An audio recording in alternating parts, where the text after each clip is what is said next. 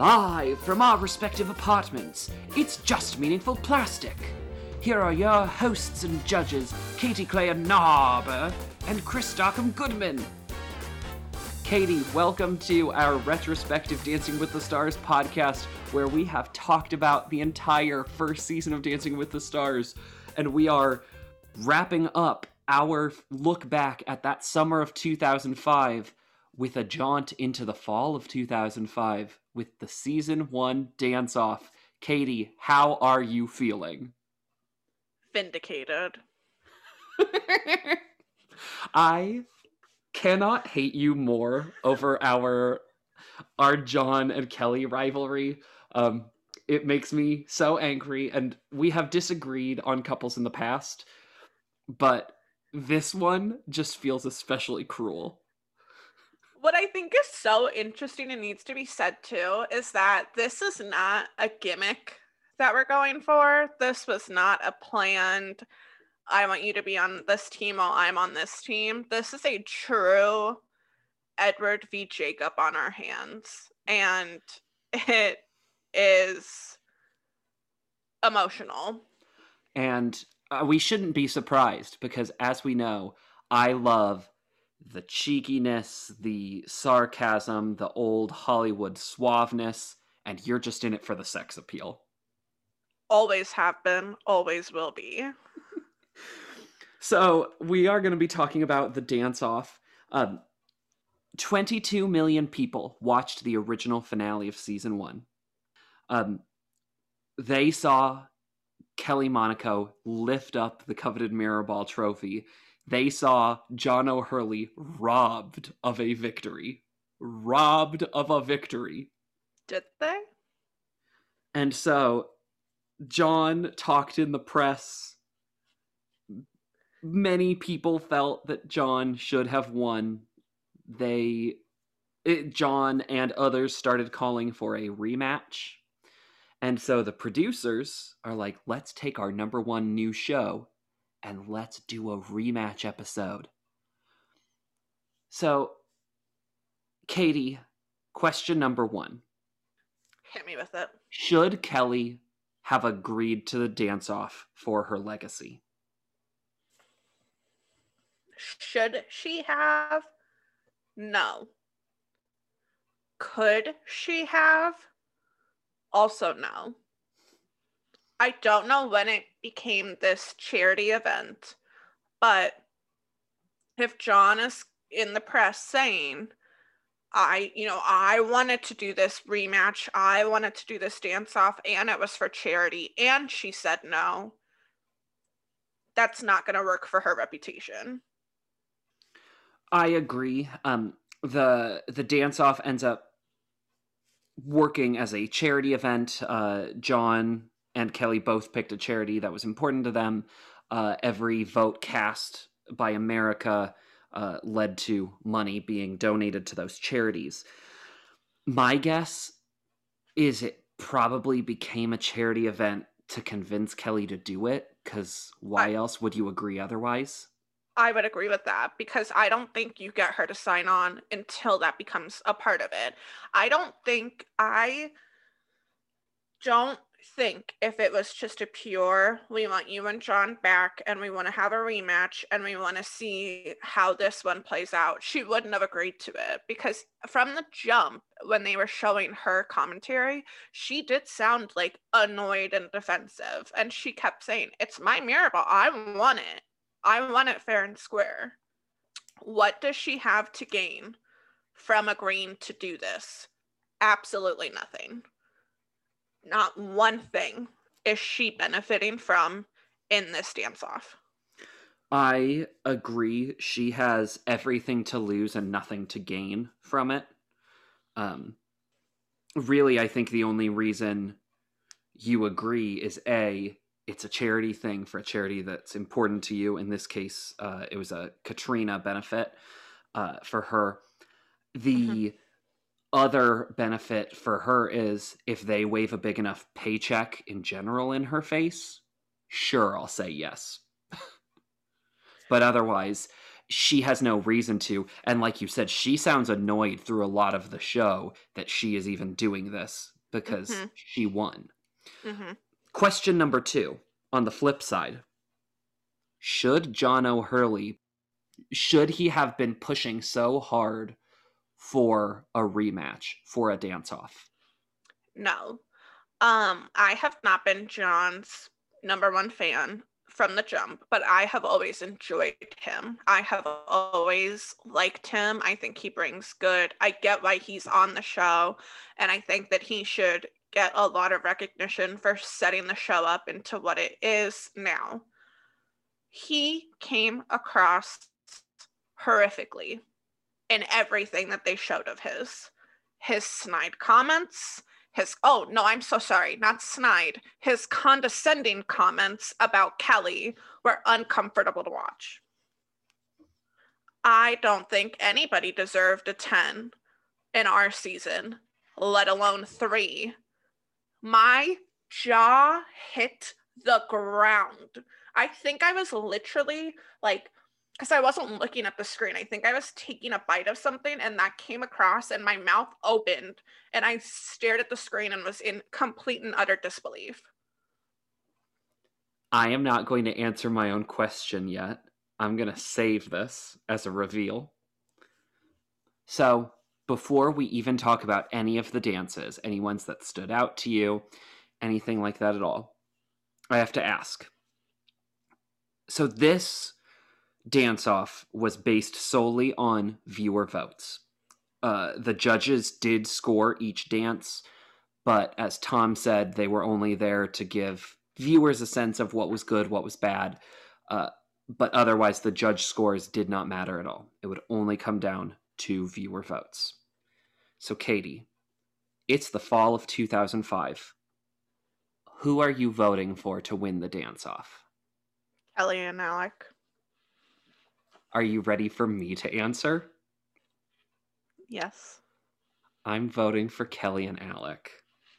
Yes, you are, Chris. That is the first correct thing you've said in our entire podcast journey together. So, everything you said was absolutely correct. When John said that comment about the perfect score, I was shocked. I was appalled. It did not make it did not make John O'Hurley look good at all through this episode. He did come across as entitled, as bitter, as deserving of a rematch, even though he lost the first time. Now, I think I made it clear last time. Should John O'Hurley have won the first season of Dancing with the Stars? Personally, I think he was robbed. I think he was flat out robbed by a dance from Kelly that did not deserve 110, let alone three. And I think he had a dance that deserved at least 110, if not three. If that had happened, I truly think he might have ended up with the mirror ball. Because with this dance off that is decided by America, he wins by approximately 1% of the votes, according to Tom. It's very close. But I have to imagine if those things are in play, he's going to end up walking away with the Mirror Ball trophy in season one. It doesn't.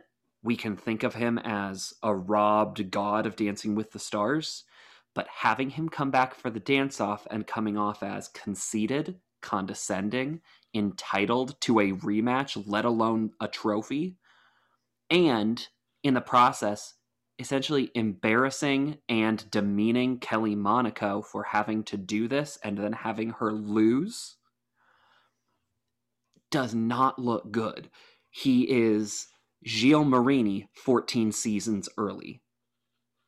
I think, honestly, the part that was almost the saddest for me was watching Charlotta talk about him in their first package because she says this is a completely different John and she looked sad when she said that like mm-hmm. you could tell this was if he had brought that energy from the get-go they would not have the partnership that they did and he would not have I don't know if he would have made it as far as he did mm-hmm.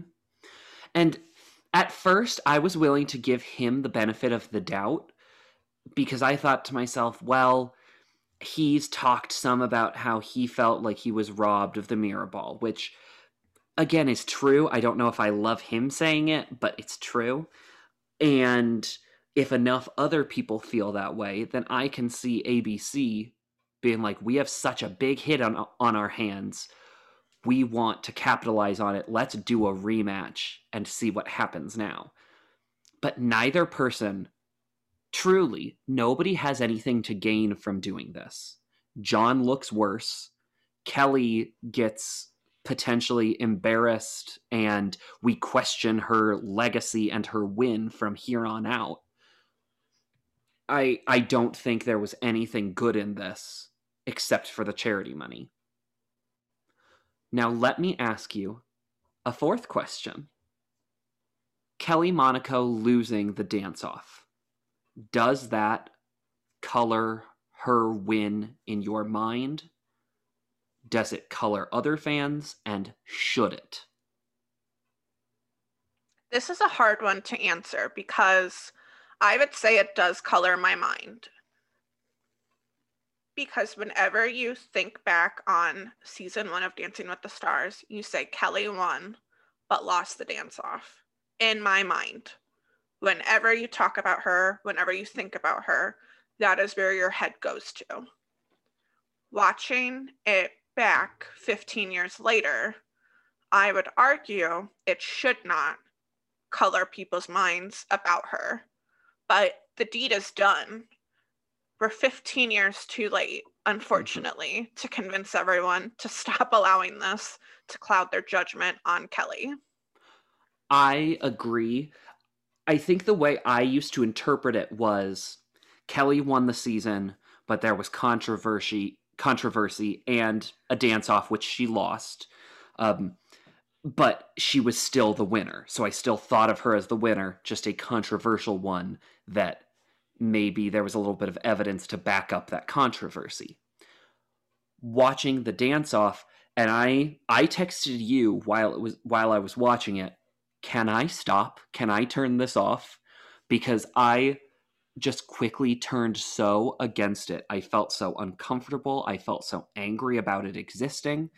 Um, and what's a shame is it does color people's perceptions. I think, in a weird way, I think it affects Kelly's legacy to such a point that this is me putting on a tinfoil hat. It makes me wonder if the low energy that she has toward the show in All Stars comes from the fact that this dance off was a thing that happened. That her legacy, that her skill has already been so questioned and tainted that, yes, she'll come back to All Stars because they pay her well, but she has already been so tarnished is such a strong word for this ballroom dancing competition and this context but, but she has been. Yeah, like we when they talk about her on All Stars, I mean the the storyline doesn't follow oh she's somebody who started low and really rose up and won. It's she started low and rose up but shouldn't have won but did anyway. Like i would not be mad at kelly for winning. I was disappointed for John and felt that he was robbed, but that didn't make me say, oh, Kelly shouldn't be the winner. How dare she be the winner? It, like, no, she won. I think she was done so dirty. I, I agree. I think she was done incredibly dirty. It truly makes me wonder why she agreed to come back for All Stars because at at that point you are I don't remember how far after, seven years removed maybe from the show, if not more.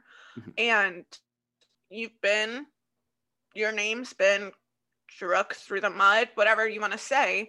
Why would you come back to this? Where again, it feels as though you have nothing to gain and everything to lose. I think the only thing she possibly has to gain from All Stars is coming back and just being so good and being like vindicating the reason she won.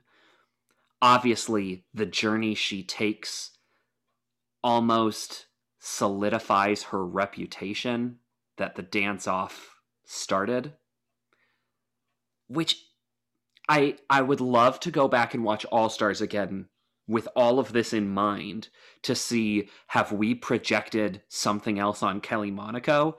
Am I slowly turning into a justice for Kelly? I hope so. I hope Truther? so because it's about time that you join this train. Choo choo. I would still like to note John O'Hurley was robbed. But justice for Kelly anyway. John could have gone about it in a less condescending way.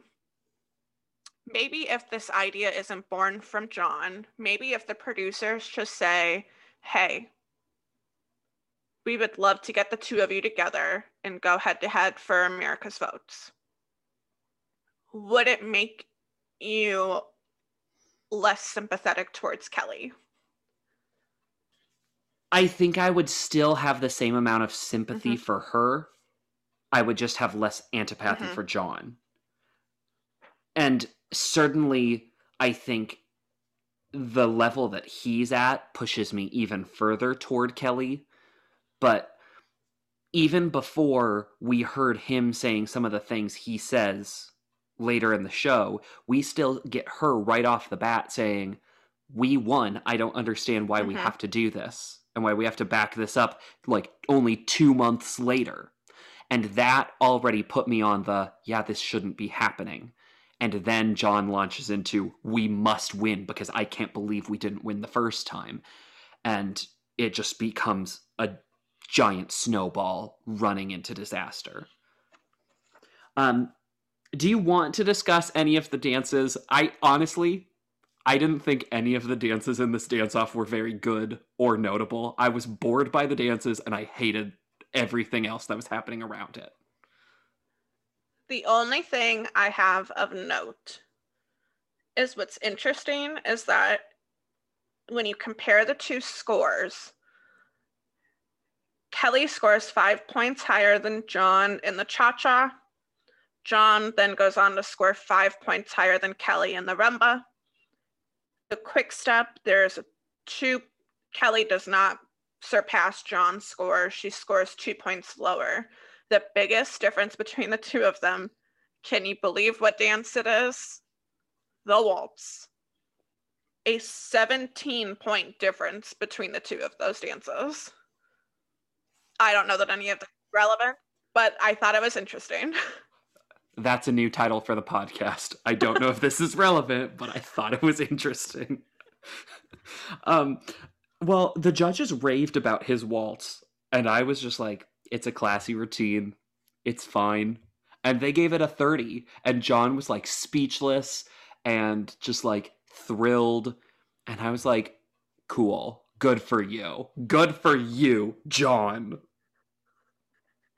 That made me incredibly happy to hear. What was interesting about his waltz is that I began to question his level of difficulty in that dance. And then it made me think, well, I wonder what his level of dif- difficulty has been throughout this whole season. And then I thought, nobody's got time for that. But in the waltz, it definitely didn't.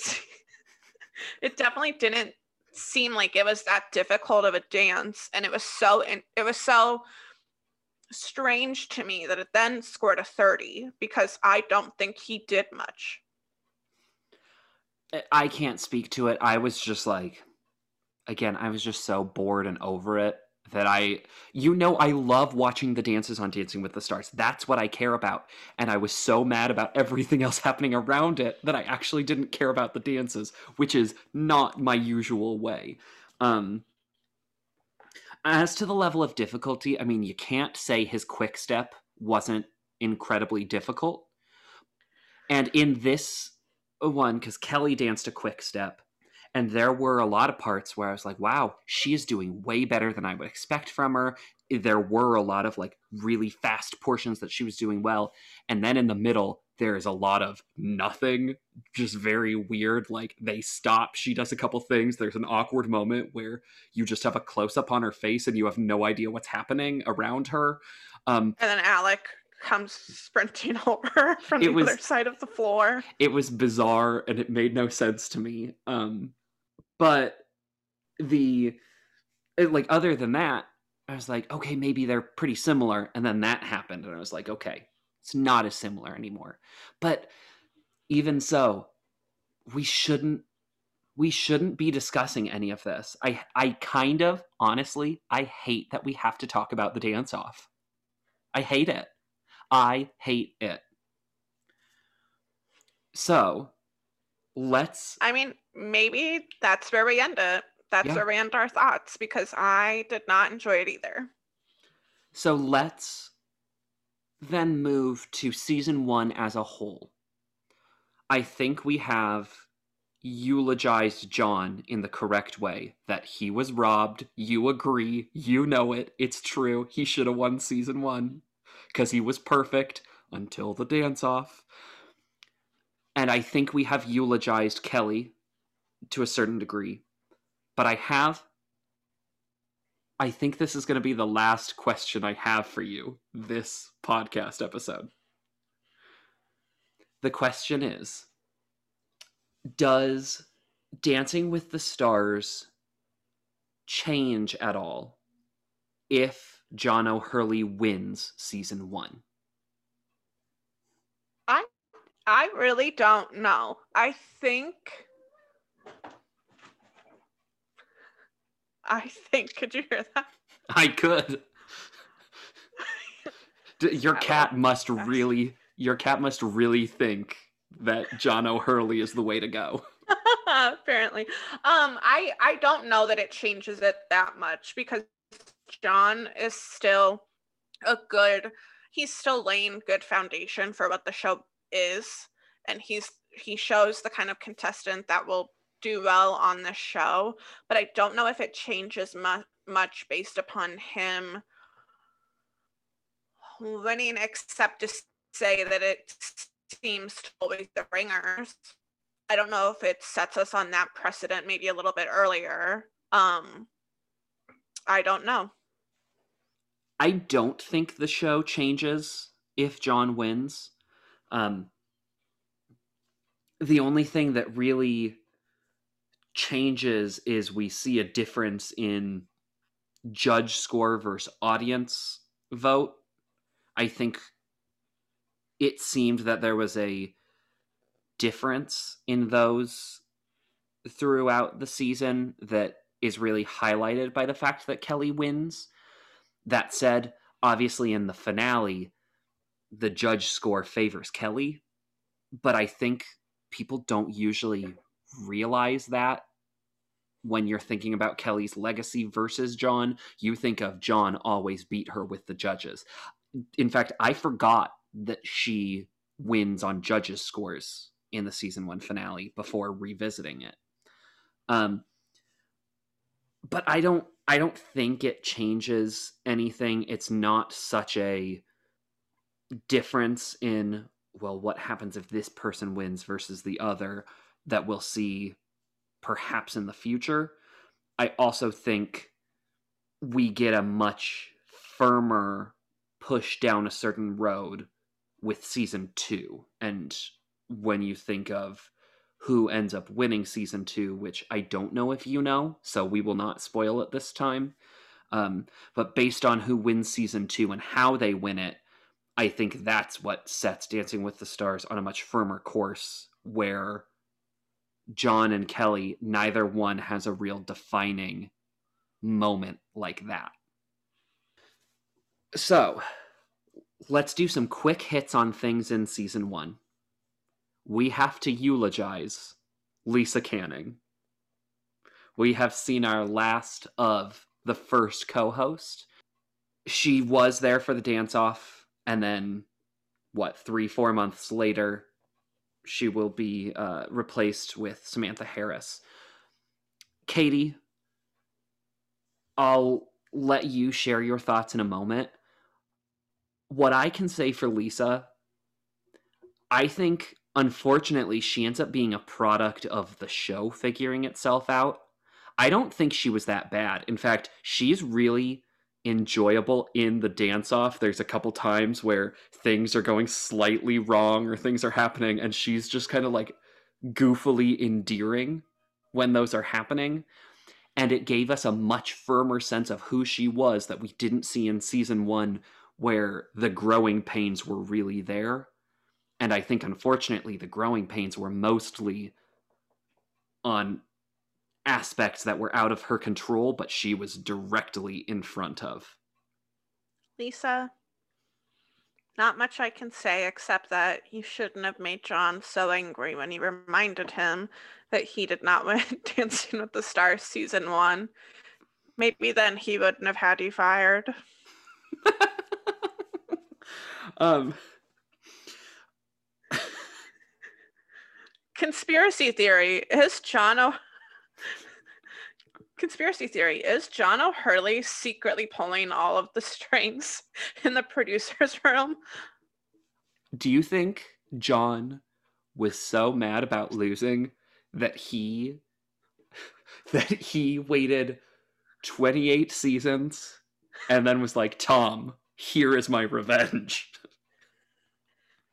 Tom, you didn't get me the mirror ball. Say goodbye to your job. 15 years later. He was playing us all for fools. We should have seen it coming. Honestly, after watching the dance off, I do in fact believe in our conspiracy theory. Mm-hmm. As for other on camera talent, as we were just mentioning, Tom is so great in season one. He is already the Tom that we see later. Maybe a couple more like uncomfortable current events reference jokes that he makes throughout the season. Like um, he has ones about uh, like Tom Cruise. I noted at one point uh, there was one relating to uh, the election of 2000. There was I think he made a joke at one point, like an OJ Simpson trial like joke. So many things like that where it's like, mm, Tom, stay away from these, please. But overall, he's just already a delight. You see why he's going to win an Emmy in a few seasons. What I think is my only critique of Tom in season one is more so a critique of the show and the growing pains that they're going through in the first season. But he really does rush the judges quite a bit. I mean, in these in this first season, they are getting one to two sentences out, and he is moving on to the next, and he is cutting them off, and he is keeping them on track. And it was it was interesting to hear that because you know obviously he still does that in the later seasons, but it was just very obvious in the season. Mm-hmm. As for the judges, Len obviously he's been doing strictly for a year or so at this point he's already in the form that we know of Len. He's already throwing out some of his Lenisms. He knows what he likes, can be a little grumpy. I think Len is already Len. Bruno is a little less flamboyant, but he's figuring himself out on this American version. But Carrie Ann, and I know we talked about her last episode, but oh boy, this Carrie Ann is so different than modern Carrie Ann or even Carrie Ann of a couple seasons after. Um, she is just so humorless and so rough in a lot of ways. Um, in fact, this past summer of 2020, uh, she, I, I saw a story that she essentially apologized for some of the things she said to Kelly in this first season, that she saw some of them again and realized just how harsh and cruel some of it was. And for what it's worth, Carrie Ann also felt that the dance off should not have happened, that it was unfair to Kelly. Interesting. I have not read that. Um, yeah, Carrie Ann in season one is not Carrie Ann in current seasons. I can tell you that much. Um, just aggressive in her comments, especially towards Kelly. Obviously, we've t- touched on that plenty, but just her delivery in general just fell so flat and just she seemed timid almost to share some of her thoughts. Mm-hmm. I, I this is maybe a stretch, but it almost feels lucky that Carrie Ann stayed on with the show after this first season because like truly she is just so blah during so much of the first season that I'm surprised the producers felt they should keep her on because she does not pop off the screen. I'm glad she's still there because I think the OG judging panel is like the best reality show judge panel, other than maybe Top Chef.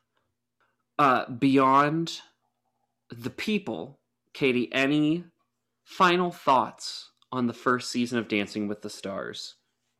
My one thing that I absolutely adored was actually it was in the dance off. I don't know if you noticed this or not. Um, when they were backstage talking to Lisa, in the background of the shots, it looked as though it was um, like costume designers' drawings of the dances that were worn throughout the season, and I loved that. I thought that was such a cool thing. And I think it's a great way to highlight that there's so many more people involved in the show than just the on air talent that you see. Um, and I, I loved that. I thought that was so cool. Obviously, there are a lot of set, you know, things that are quite different this go round than in later seasons. Um, I mean, the whole ballroom gets reimagined every few seasons or so. So um, it, it was just fun. It was fun to see the simplicity of it. It was fun to see, do not mean this in a demeaning way, that the low budget of it still made it so classy. And it was just, it was fun to go back to that. I think you really hit the nail on the head there they seem to highlight the different hands that went into this. They really used their limited budget in a way that made it feel like a slightly bigger ballroom dance competition. You highlight the costumes. We got shots of Harold Wheeler conducting the orchestra every episode uh, to lead off the introduction of the contestants uh, we saw even in the red room backstage i mean there's a little bit of area that eventually obviously will evolve into real dressing room makeup stuff. Um, but it felt like they were trying to show there are many things happening behind the scenes. It's not just our pros and our celebrities. There are a lot of people that make this show what it is so i think it was fun seeing that that it didn't feel so overblown and that made it feel more immediate. Obviously, there are kinks with that immediacy because not all of them really knew how to talk live after dancing. Um, they didn't quite know how to maybe make it flow as a show. But it you saw the spark there. You could see why this became the hit that it was in those early days. And with that, I think that eulogizes season one. RIP in the most piece season one. Season one, we bid you adieu. You were sparkly, you were tan, you were feathered. And my God, did we love you. We move then to a preview of the winter of 2006.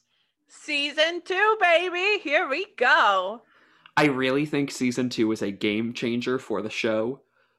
And that really all comes down to one dance that I think changes Dancing with the Stars forever. I will probably talk for an hour when we get to that dance. But first, some facts. So, Dancing with the Stars was the number one summer show of 2005. As such, when it returns in January of 2006, it is expanded on ABC's schedule. It is now moving to Thursday nights with a 90 minute show. And then on Friday nights, it has the hour long results show that will last with it for years to come. So the fact that it's on Thursdays and Thursday is like the competitive night. This is we're kind we have definitely left some of the era of NBC's must see TV, but it's still a very competitive night. And Dancing with the Stars of all shows is a Thursday night show. Can you believe it? It feels right. It feels right in my heart and in my soul. I was looking up though. Its lead out show is a show I had never heard of. It's a sitcom called Crumbs starring Jane Curtin and Fred Savage. it gets pulled from the air after like six episodes. it is replaced in the final couple weeks of Dancing with the Stars' second season uh, with Grey's Anatomy reruns. Oh, I'm here for that. And that's right around the time that I started watching Grey's Anatomy.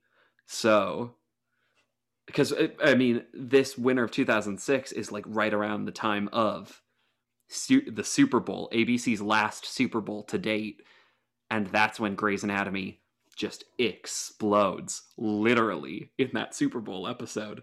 And so it starts airing reruns on Thursday nights, which foreshadows its Thursday night appearance starting uh, that fall.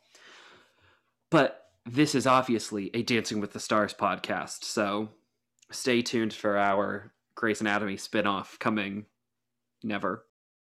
Katie, is there anything you already know about season two? I know it is the introduction of my one true queen, Miss Cheryl Burke and I cannot wait for that.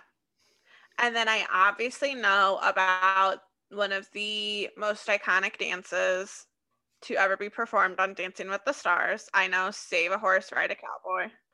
Ugh, and I will I will have so many words about Save a Horse, Ride a Cowboy. All right, let's get into it then. We are going to play America's favorite game.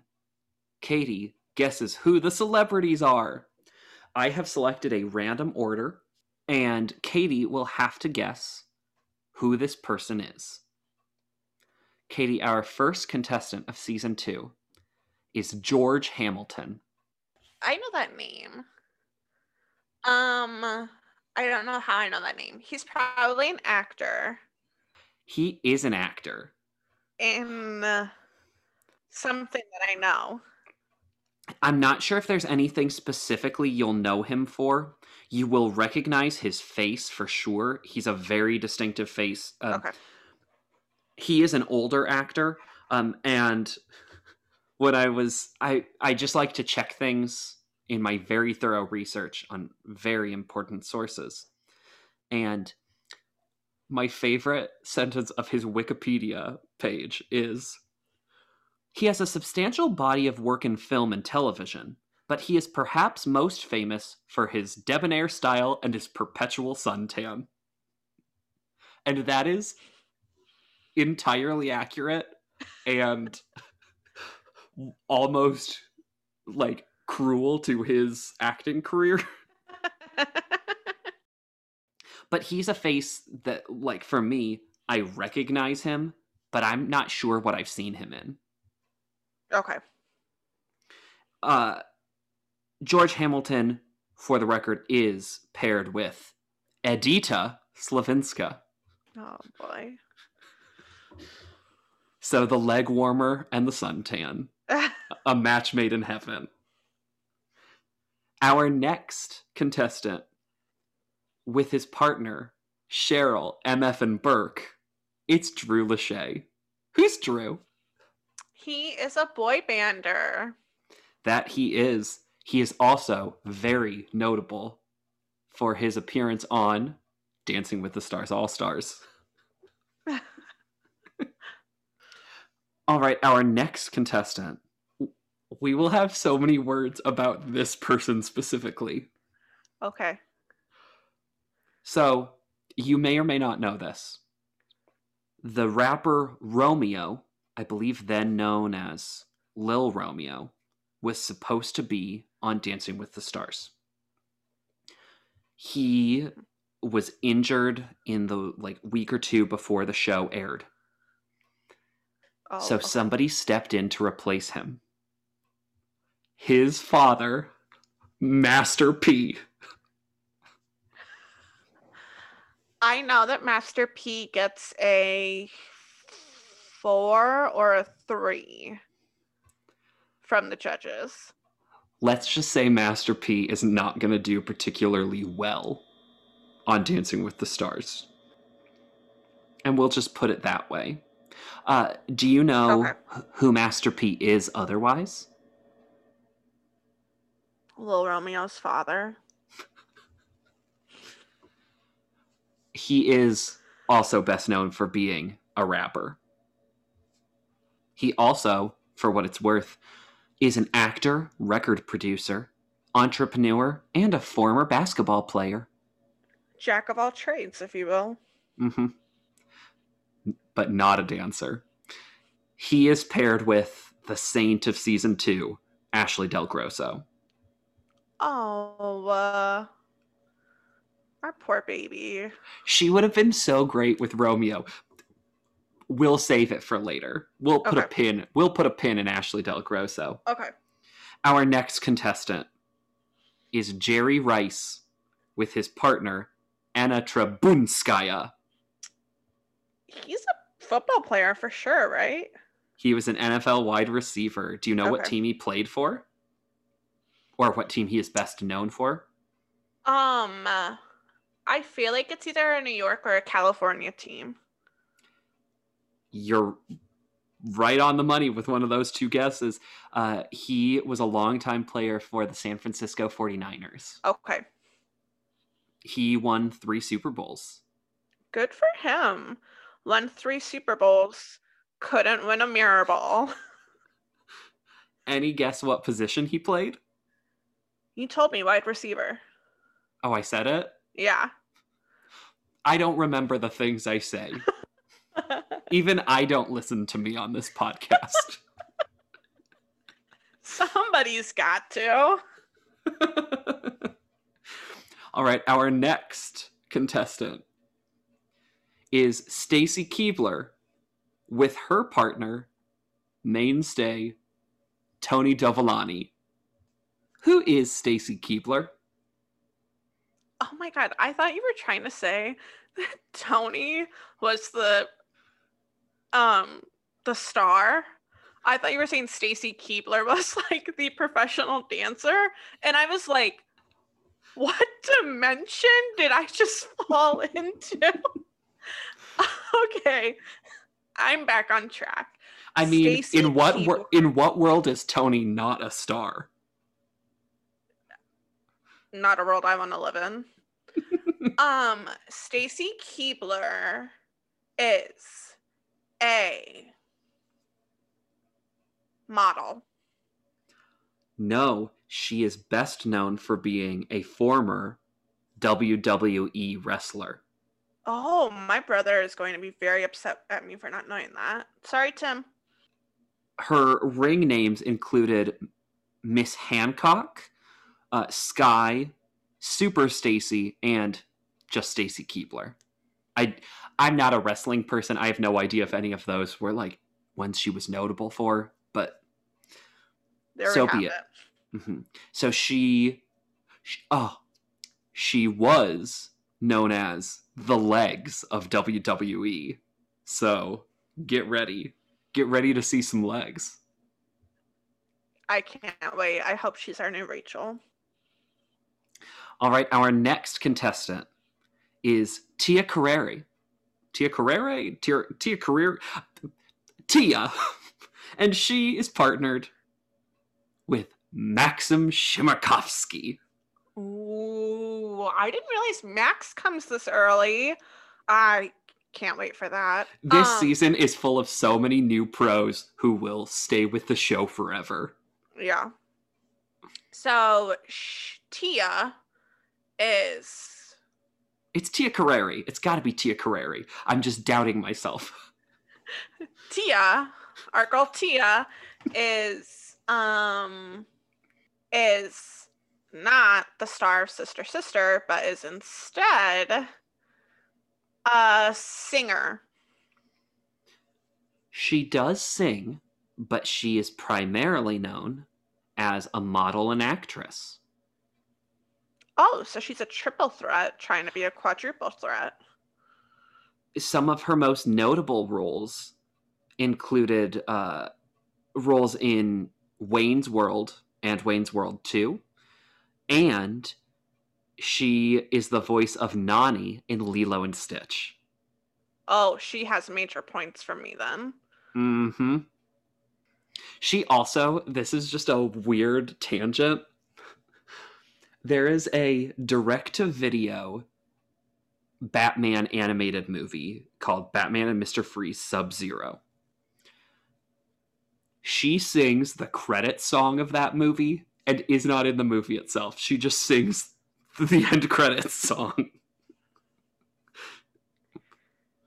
And that's what she's most known for. because when I watched when I watched that movie a couple years a couple few years ago, in the end credits, here's like this song credit. I'm like, by Tia Carrere. like, what? So, actress and model and singer, Mhm. and can't. Ugh, the first appearance of Max. I can't wait for that. I'm so excited for that. It's time for the takeover of the show. It's his It- show, Chris. If it was John's in season one. Oh boy. All right, our next contestant. It's someone you know quite well. With her partner, Louis Van Amstel. It's Lisa Rinna. She was in season two. Mm-hmm. Oh my god. I'm so excited to see her. I'm gonna hate her. I can't wait. How do you know Lisa Rinna, Katie? Um, I don't know, maybe it's just one of the most iconic franchises to ever be built on one gay man's shoulders, The Real Housewives. Do you know what she was notif- notable for in the winter of 2006? I think she did soaps. I think she was a soap star. Mm-hmm. Uh, she did some daytime soaps, uh, did a soap opera talk show at that time. Uh, she had also been on Melrose Place by then, which was a primetime soap. Very different, of course. Okay. And do you know who she was married to at the time? Harry Hamlin. Her husband, Harry Hamlin. My husband, Harry Hamlin. Don't talk about my husband. I believe, if I'm not mistaken, we do see him in the ballroom Oh, multiple I'm times sure throughout the do. season. I wouldn't be surprised if we see her kids too. I don't. Are they notable? Are they stars? Should I care about her kids? Um, yes, because they're both well, they're both models, but Amelia Gray is her youngest, and she's probably like, I don't know, 19, 20, 21-ish. And she is currently rumored to be dating Scott Disick. And we Oh, should that about he that was- a lot. He was in the Kardashian orbit, right? Yes, he is baby daddy to Penelope Reign and Mason Disick of, with Kourtney Kardashian. Did this just become a Kardashian podcast? Rob, Kim, come on and tell us all about your time on Dancing with the Stars. Hey, spoiler alert, we're not to them yet. Whatever. All right, our next our next celebrity dancer is Giselle Fernandez with her partner Jonathan Roberts. Who is Giselle? I'm going to tell you right now, there is no way you are going to come close to this one. She's a daytime talk show host. You are shockingly uh, at least on the right track. Mm. She is most notable for being a television news anchor. I was close. Um, she was a journalist for CBS News. Um, she moved to NBC where she did the Weekend Today show. Um, she uh, did the weekend NBC Nightly News at times, like did a lot of reporting, um, and also at one point was uh, co-host for Access Hollywood. So she's kind of been a journeyman since then, but a TV news anchor on Dancing Okay. with the Stars. Okay. Not Not- something you would see now. No. I I think the closest would be Oh wait. I mean Jenny Mize, someone who was on the the real or whatever, but then um would Ginger Zee be the closest? Ginger Zee is the closest we've been. Yeah. And I'm sure, I- I'd guess there might be some ones in between. Well, think- there's um the really short guy that's on Fox News. And he was with Edyta. I know you're talking about Her, her Geraldo. Yeah. yeah. My eyes started rolling out the back of my head as soon as I knew where you were going with that. Yep. I'm sorry. Poor Edyta. Poor, Poor Avita. Edyta. Justice Poor for Edyta. Avita. Lisa, shh. All right, moving on from Giselle. We have two left. It's a 10 Mhm. person season. Tatum O'Neal, who is partnered with Nick Kosovich. Host, what's a girl? Yes, Tatum O'Neal is a female. Who is Tatum O'Neal? Well, I was gonna say someone plays in the NFL, but never mind. Um, Hey, female- she could. She could. She could. She absolutely could. I. She absolutely could. Um, Tatum O'Neal.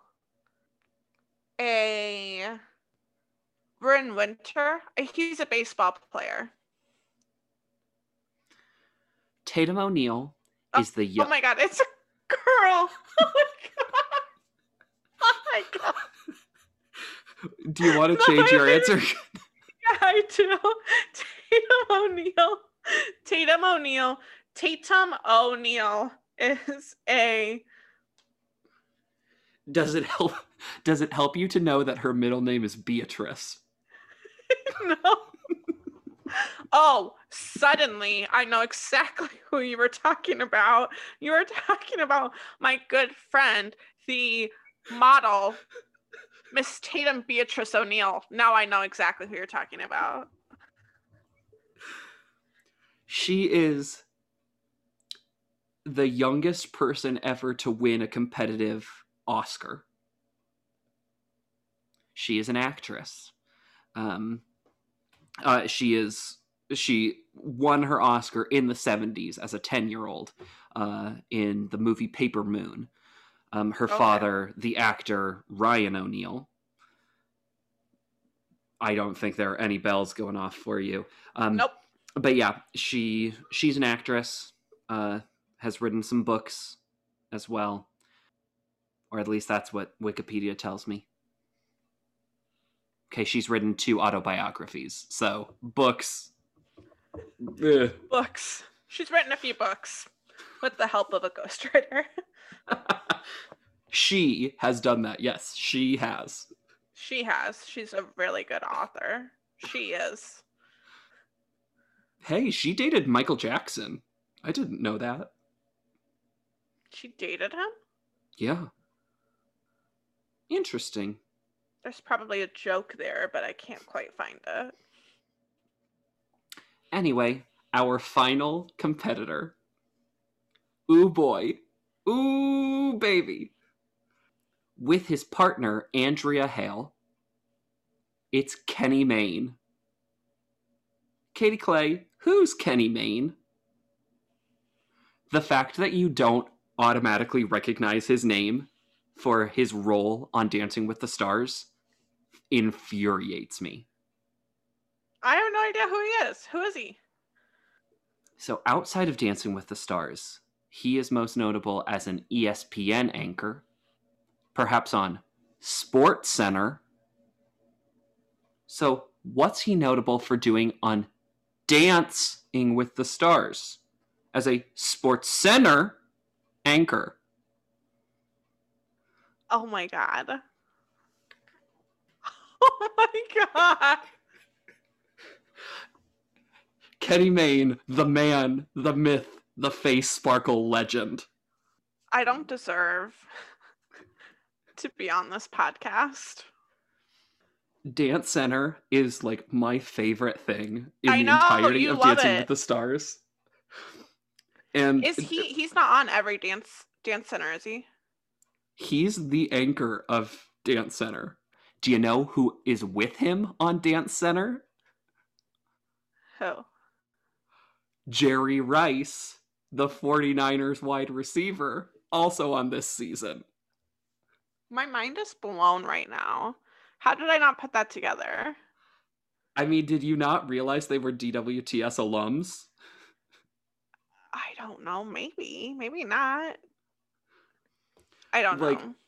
They are they are maybe the alums closest in relation to the show following their time on Dancing with the Stars. Uh huh. Um especially considering neither of them are on All Stars. But No, they have I- appeared on so many seasons of Dancing with the Stars. Yeah, because that's so interesting. Okay, I'm excited to get to relive all of this. Or live it for the first time, I suppose. Don't quote me on this. I think Dance Center might appear in this season, but don't quote me on that. In fact, I doubt that it does. Once again, don't listen to me. I don't listen to me. You shouldn't either. No one should listen to me, but I think it might appear on the season. But don't listen to me. Okay, Chris. Nothing you've said has ever been more clear. Ugh. So that is your 10 person cast, an expanded cast from season one of high wattage stars. Katie, who are you most excited to see dance? Well, I'm most excited for one dance in particular, which would feature um, my queen, Cheryl Burke. But I think I'm most, I think actually Lisa Rinna. I'm pumped to see her. hmm I there are so many people I'm so excited to see their dances again. I know I am excited for Kenny Mayne's. Uh, I am excited for Master P's for many reasons. I'm mostly just excited to talk with you about Master P. oh, and Master P's shoes. oh. I've heard about that. I've heard about that. Oh boy, Master P and his shoes. And of course, yes, I am prepared for our one episode, two hour special simply about Save a Horse, Ride a Cowboy.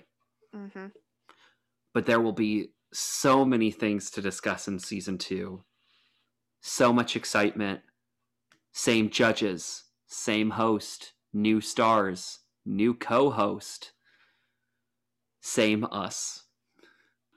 Ready to call it? I feel like that's like the perfect ending. In that case, we look forward to you listening to our next episode. Um, please make sure you subscribe, that you rate us on whatever podcatcher you're listening to.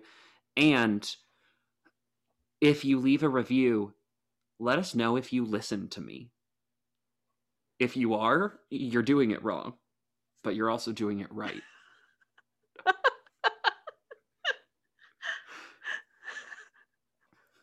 Katie, I love you and I like you.